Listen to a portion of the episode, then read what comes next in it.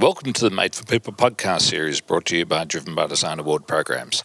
I'm Mark Bergen, the founder of Driven by Design, and joining me as my co host on this series is Kirsten Mann.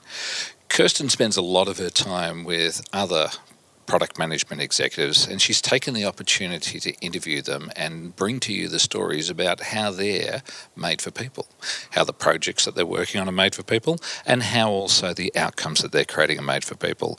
But enough of me, over to Kirsten.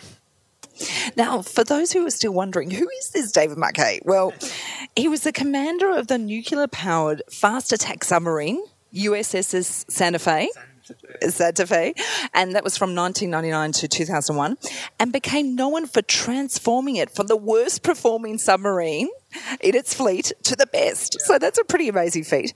He turned his journey into a best selling book, as you do, called Turn the Ship Around A True Story of Turning Leaders into Followers. David, welcome and thank you for your time today. Thanks, Kirsten, for having me on your show. Now, for this first part of the interview, I actually want to talk a bit more about and elaborate on some of the things that we just don't get to hear about when we've heard your presentation about Santa Fe. Uh-oh. So, this is going to be the first part because I put the question out to lots of people and said, what do you want to hear about, right? And people flooded back in, so it was really interesting to see what people want to know. Uh-huh. But uh, it was like, especially around the deployment of the Santa Fe, right, mm. where the notice of deployment seemed very last minute because you'd been studying for a year on the previous submarine, yeah, and suddenly you had to go off and do this other thing. Is is that how it's planned in in your no, environment? No, no, no, no, no. Of course not. It, typically, the commanding officer it's all programmed in, by an elaborate plan. So, for example, the commanding officer's length is about three years, pretty precisely three years, actually. So, the day you get there, you can pretty much figure out within two weeks the day you're going to leave. But the whole system can figure that out too, which means they're going to prepare, they're going to promote train and prepare another commanding officer, and they know since X number, we have so many submarines, it's a math problem. How many do we, do we need to have ready? So it was a very unusual situation. Every once in a while, someone gets fired, and then you typically you'll take someone who maybe they just left command, and so they've been a proven submarine commander. We'll put, we'll say, hey, we need you to go back for a couple months till we get somebody else ready. But in my case uh, they didn't do that. They, they, they, I was slotted to go to one ship, and at the last minute, with two weeks, they, they redirected me because the uh, guy before me quit. He didn't, he wasn't fired, but he just quit, which was uh, good to his credit, and I always viewed him very favorably because of that. So, and uh, he was subsequently promoted, and some people didn't think that was that was right. But but this is a big uh, perturbation to the system and uh, that's why I ended up on the submarine that I wasn't trained for. Okay. But but I, I kind of have fun playing it up and say, oh, the buttons were different, which is all true. But I mean, the physics were the same, and the theory was the same, and the enemy was the same. So there was a lot that was the same, and a lot of my instincts were still good. But it's just the technical, how you actually did it, was all different. Completely different. Completely. Now, was there a large, you talk about where you realised it was that moment that you had to empower your teams and give them control. Yeah. Was there a plan to test your ideas or did you have the attitude it could not get worse so we might as well just go for it i just knew if we if i kept giving orders they keep following them eventually we'd have a really bad outcome. We'd kill kill kill the wrong people maybe even including ourselves. So it was pretty much panic and fear. All i knew about leadership was about telling people what to do in various disguised ways. And I realized the problem wasn't that I gave a bad order, the problem was I was the one giving orders. And this was a fundamentally different way to look at the whole thing. And so my problem became how do I get out of the order giving business as opposed to how, how do I just become a better, more brilliant decision maker than the person in the past? Now I would have to make decisions, but it was the difference was we would make decisions only after I was as convinced as I could be that we had every person's perspective out on the table. And this is what the different thing was. I used to try and drive a, a consensus or drive a particular view, and now I would always start just agnostic about what the outcome was. My purpose in running the meeting was to create this environment where every where there's this big cross and flow of ideas, and especially the people who were quiet, especially the people who thought differently. I needed them out, their ideas out on the table. So I think when taking on this task, right, of the worst submarine in the fleet, basically, it was known for that. What that must have been quite daunting. Like, what drove you on in terms of this? You know, getting into that situation, did you kind of see it as a new adventure or a new way to test your leadership skills? What was the thing that drove you to take on that challenge? I call it care, don't care. I. like all I ever wanted was be a submarine commander. I didn't care about being an admiral and running the navy and that kind of stuff. And my and when they said, "Hey, you're going to be a submarine commander," oops, it's going to be this different submarine. To me, it relieved me of the burden of trying to be bureaucratically appealing at that point. I didn't, and, and, so I say I didn't care about the bureaucracy and the consequences to me, which freed me to do and try new things. And I would ask my guys over and over again because they were scared. We would do stuff, and they were like, "Well, Captain, if we have a collision and they find out that this is how we were operating the ship." You're going to get fired. And I was like, okay, well, don't have a collision. And I would say, well, is this making it better to not have a collision? Is this way of we're operating? They go, yeah, yeah, yeah. So we're not going to operate. We're going to operate ship the best way we can. Not we're going to play to win. Not we're gonna, I'm not going. Not going to be afraid to lose.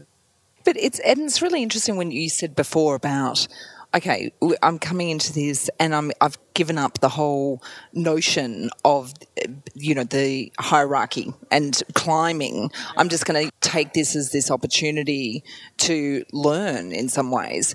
How is that what you think a lot of people don't do in organizations? And they don't embrace that, or they're just too married to the hierarchy to um, extract themselves from that and accept those challenges? I I I don't know. I I was not a good hierarchy player and I always I viewed it as basically modern feudalism. In the Navy, the trick is to attach yourself to someone a few years older than you who's going to drag you along, and hopefully they get promoted, and then they promote all their all their the fealty that comes behind them, and it's just feudalism. And, and people people are getting promoted based on knowing the right people rather than being the best. That was number one. Number two was most of the organization is tuned to a very short term time frame. It's quarterly, daily, quarterly goals, annual reports, annual performance cycle. And what we the the what we saw in the Santa Fe is it took 10 years for the full power of the story to play out because that's how long it took for all the junior officers to get promoted and then promoted and then promoted and become commanding officers, which is really the power of the story. And that's a longer time frame than the organ- their organization was tuned to it's just it's like you have glasses and you can only see three feet in front of you. So someone might be great eight feet in front of you, but you or just doesn't see it. And it's that's I mean that's a fascinating point, right? Like how do organisations, which are like look at the way shareholder structures work and everything. Everything is about short term um, in, in, incentives. How do you actually help organisations understand the value of this longer term investing and thinking through people? The, the, the game the game that I would play with myself and with my team was I would I called it fast forward, and I would I would just advance it time six months, and I would say, so here we are in the middle of November. So what does that put us into April? So I'd say, hey, imagine it's mid-April, and we were thinking back to today in this decision that we're about to make. What do you think those people in mid-April, you almost sort of detach them and you think about them. It's now you're thinking about yourself as a different person. So it gives you this sort of detached perspective. Like, well, what what do you think those people would have wished these people would have done? And then it just becomes clear. Oh, well, we need to do this because the long-term investments, all investments in human beings are long-term investments. They're uncertain long-term investments. So when I think I know the answer, team comes to me and says, "Hey, I think we, uh, what should we do here?" I think I know the answer. It's a certain positive benefit if I just immediately say, start building the product or whatever. Versus if I say, well, why don't you guys take a little time, half an hour, half a day, and come come back with your ideas. They may not they may come back with no better ideas than we started with. But if you never do that, you never build a muscle for get, building a decision making machine. All you've done, you just, you just continue to codify you as the decision maker. You're just an individual contributor at that point, like everybody else. You know, that's not leadership. That's achievement or accomplishment or decision making, but it's not leading. Leading is about other people. If you think about the um, new model that you rolled out, right, and essentially, I don't know if the, the time you knew that was really about leadership and everything. Like it was, it was quite controversial and not easily understood. And in the book, you talked about starting with small things and rolling outwards. And along the way, there were many times where you even questioned whether you should go back to command and control. Now, have you seen this play out in civilian corporations? Yeah, yeah, yeah. Unbelievable stories. Um, I, I put my email in the book. And The publisher was like, "Oh no, don't do that. You know, you'll get a lot of emails." Like, uh, okay. And I say, uh, "Send me your stories." And we've got unbelievable stories. We have um, an operations manager from a, a, chain of McDonald's lost 50 pounds because instead of every morning, here's the here's the deal. Typical leadership. She would go in and say, "Okay, start at store one." This is wrong. Fix that. Go there. Store two. This is wrong. Do this. Store three. 50, store 15 back to store one. Did you do it? She's a stress eater. It was causing her stress. Bad place to work. McDonald's. She was way overweight. Changed the whole thing. Now she shows up to work. Phone starts to light up. People sending her texts saying, "Hey, here's what's going on today. Here's what we're doing about. It. Here's what I intend to do. Come on by if you want. Check it. I invite you to come to give us a double check. But if you don't come by, we're not going to wait. We got it." And and she looks like, okay, it looks like store six. I'm going to go see what those guys are up to. And then she goes there. She lost 50 pounds. 50 pounds. Nice. She's so much healthier. And it's on and on and on, stories like that. The bottom line is humans, here's what empowerment normally is I'm going to choose what you're going to do, how you're going to do it, when you're going to do it by, and the resources you're going to do it by. And then I'm going to have to hold you, quote, accountable for not doing what I decided you needed to do. And it's all such crap.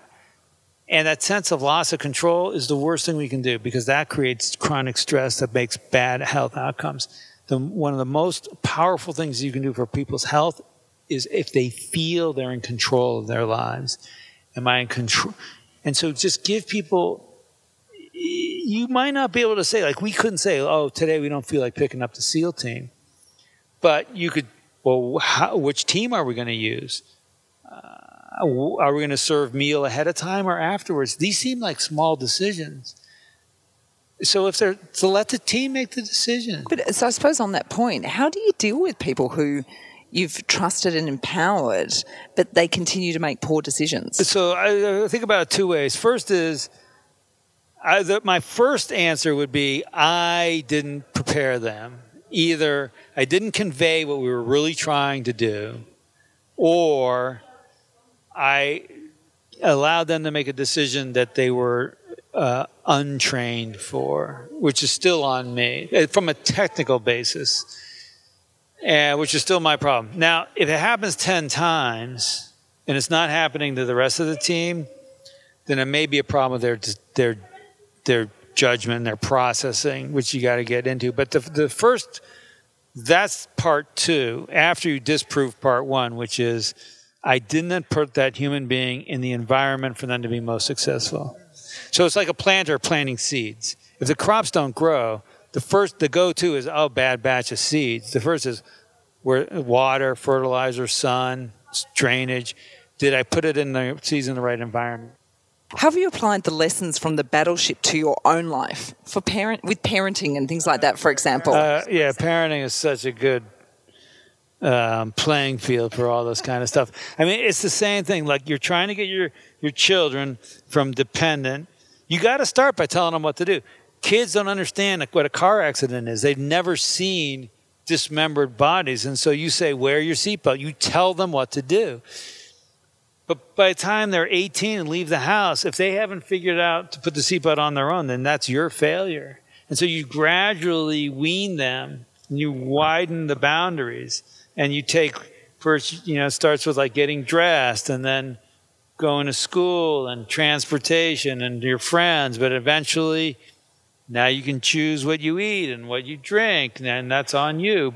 But you slowly widen the boundaries, and it's the same. It's it's just letting go of that control constantly, isn't it? Yeah. So, it, but it's super. It's a super hard. It's a super struggle. And so, in my own company now, uh, of course, we try and li- eat our own dog food and live our own principles. And I almost think, well, I get a lot of help because I'm never there because I'm always traveling around. I get to travel a lot.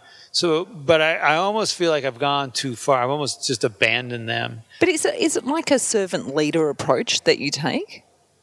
I, I yeah, I struggle with the word a little bit because I think the image to me it's more of a win-win. The servant leader, for some reason, triggers to me: I lose, so you win. I sacrifice me for you, which isn't, I don't think, what it truly is. But for some reason, that's what it triggers. The idea is, we'll be, I'll be better off. My life is way better because I've helped you be better, which then reflects back on into my. Well, number one, you practice saying, "I don't know." Look at all, look. at all starts with a founder. It does start with a person. It's like you have a bunch of one year olds because they don't, they weren't there. They don't know. They didn't know have your vision. And it is start with you. You start by sweeping the hallway and driving down to pick up the pizza, and, and it starts with you. But it, then you're successful. Now you have five people, and ten, and fifty, and pretty soon you have hundred people. You can't do it. So you need to build a team of thinkers. Otherwise it's a fragile system because if you're wrong, everyone's going down.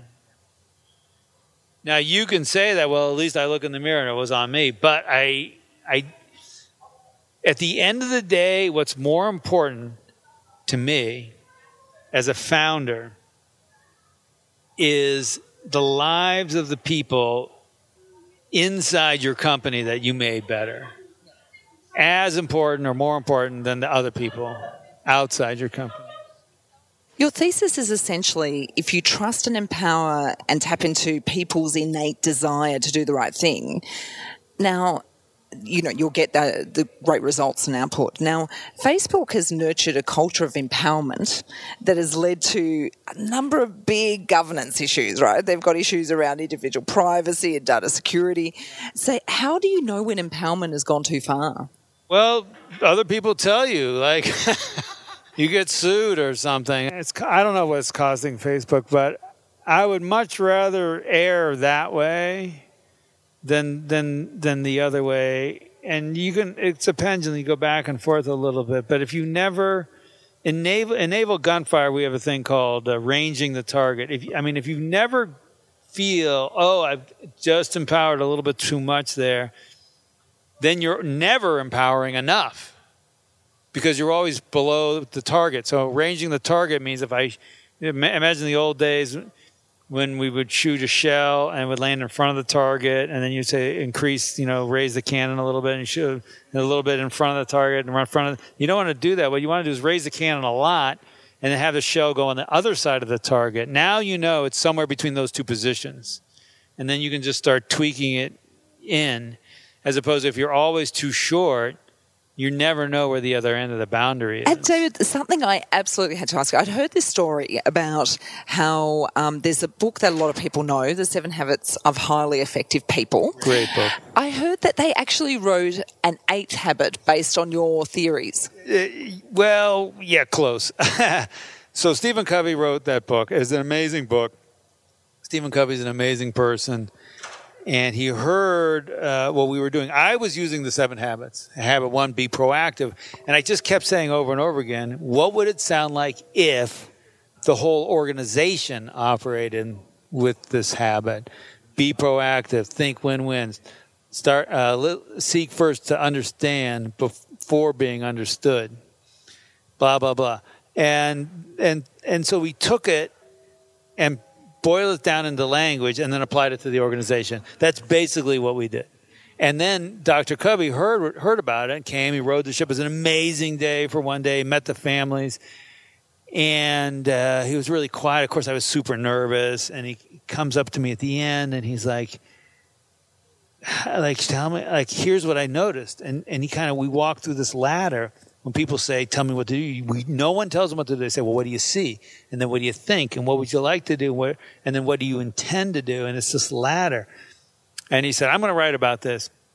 I got a new book coming out.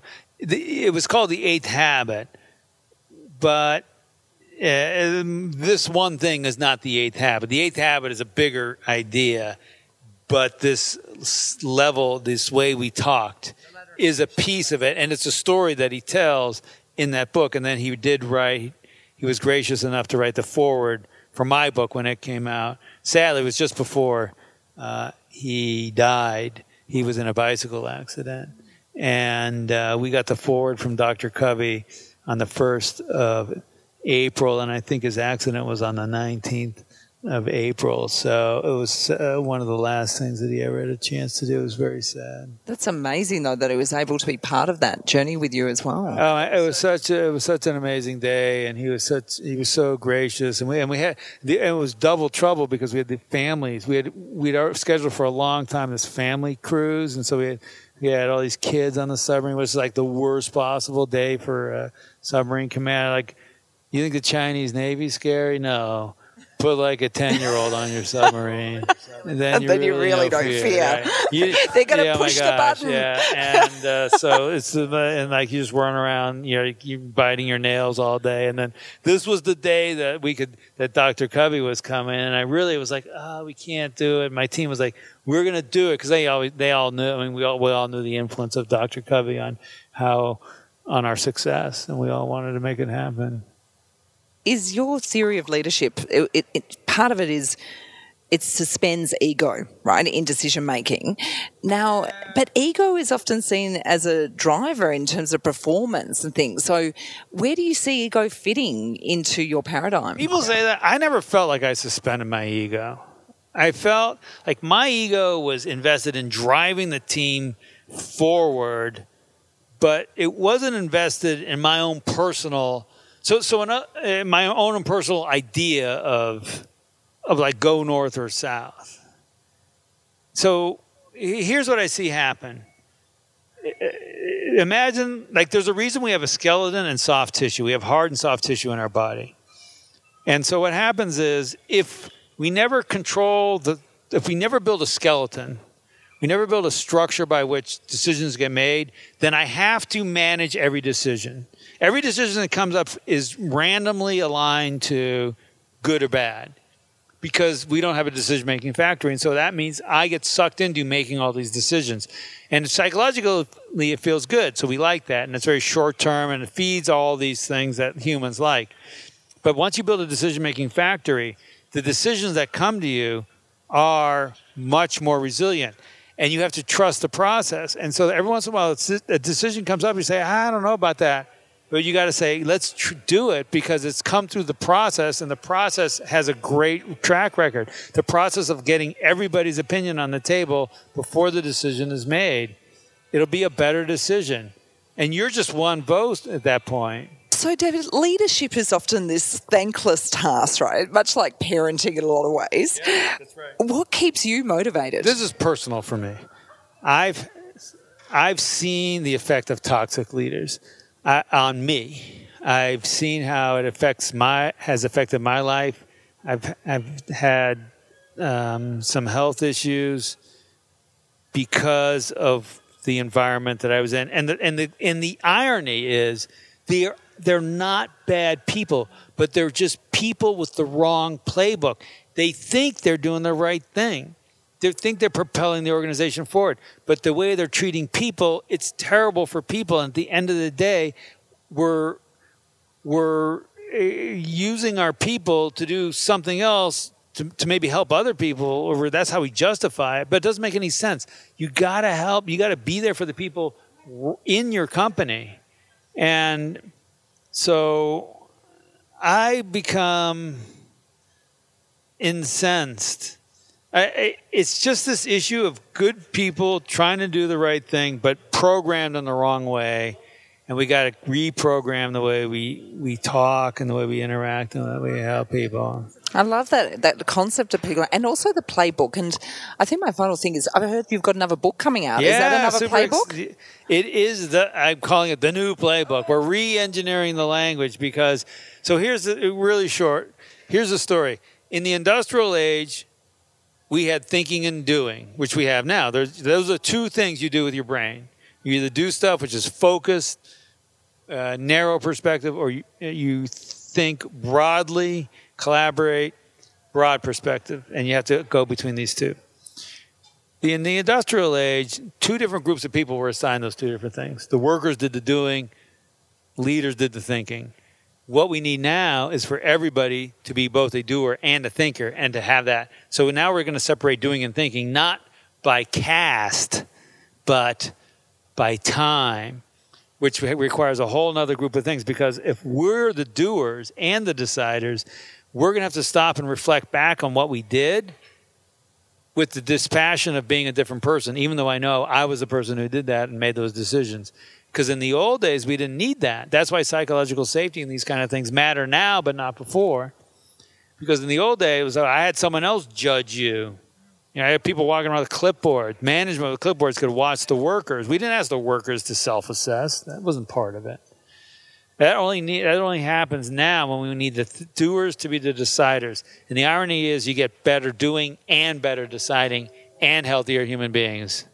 Yeah, so uh, I'm super excited. I'm, I'm, it's a re-engineering the language, new playbook for leaders, but the, the title is "Leadership is Language," and it's coming out in February in the U.S. and the U.K.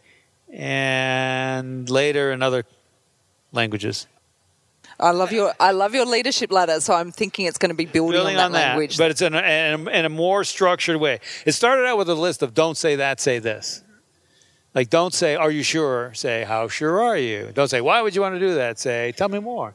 Uh, and, and then we created the structure behind it, and that's what this these plays are. They're the structure. David Marquet, thank you so much for your Oh, time thank today. you so much. And for your amazing inspirational work that you've done. You've really inspired a whole generation of leaders, and I hope you continue to do so. That's going to keep me going for another 25 years. All right, thanks. Thank you.